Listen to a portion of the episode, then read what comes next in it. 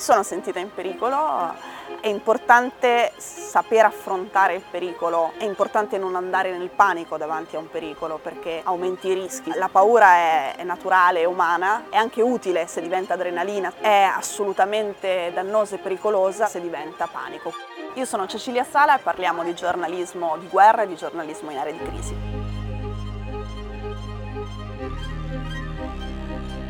Sono arrivata a fare questo lavoro mm, costruendomelo un po' in autonomia. Ho iniziato da freelance, lavoravo come giornalista ma facevo altro e tutte le volte che potevo chiedevo le ferie quando c'era una crisi internazionale e andavo a seguirla sul campo. Alla decima volta che l'ho fatto in autonomia qualcuno mi ha chiesto ma perché non fai soltanto questo di mestiere e questa è con mia gioia la mia condizione attuale. A differenza del giornalismo classico, il giornalismo di guerra, il giornalismo in aree di crisi, è un lavoro in cui l'organizzazione degli spostamenti, della tua sicurezza, la tutela delle fonti e la possibilità di incontrarle senza metterle in pericolo prende molto più tempo di quello che è il tempo dell'intervista vera e propria, del racconto, della scrittura di una storia. Stai parlando con un dissidente in un paese che è un'autocrazia o un regime, devi stare attento ad esempio a non, a non, essere seguito mentre vai a casa sua per intervistarlo, perché il contatto con gli stranieri è spesso utilizzato dalle autocrazie o dai regimi per dire che quel dissidente in realtà è una spia nemica, è una spia degli occidentali. La guerra in Ucraina è una guerra in cui noi abbiamo una quantità di informazioni che poi vanno vagliate, verificate,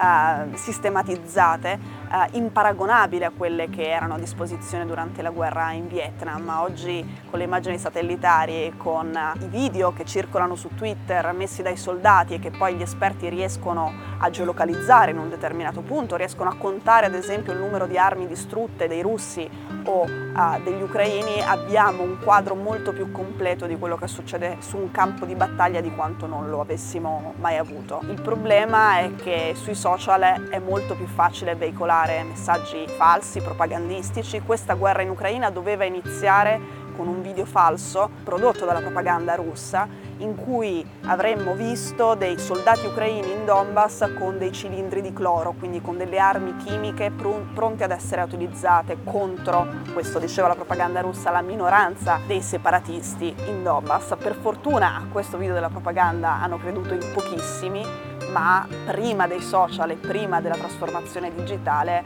era molto più complesso creare queste bugie. Hey, it's Kaylee Cuoco for Priceline. Ready to go to your happy place for a happy price? Well, why didn't you say so? Just download the Priceline app right now and save up to 60% on hotels. So, whether it's Cousin Kevin's Kazoo concert in Kansas City, go Kevin, or Becky's Bachelorette Bash in Bermuda, you never have to miss a trip ever again. So, download the Priceline app today. Your savings are waiting. To your happy place for a happy price. Go to your happy price, Priceline. Non so se essere donna abbia condizionato la mia carriera in, uh, in, questo campo.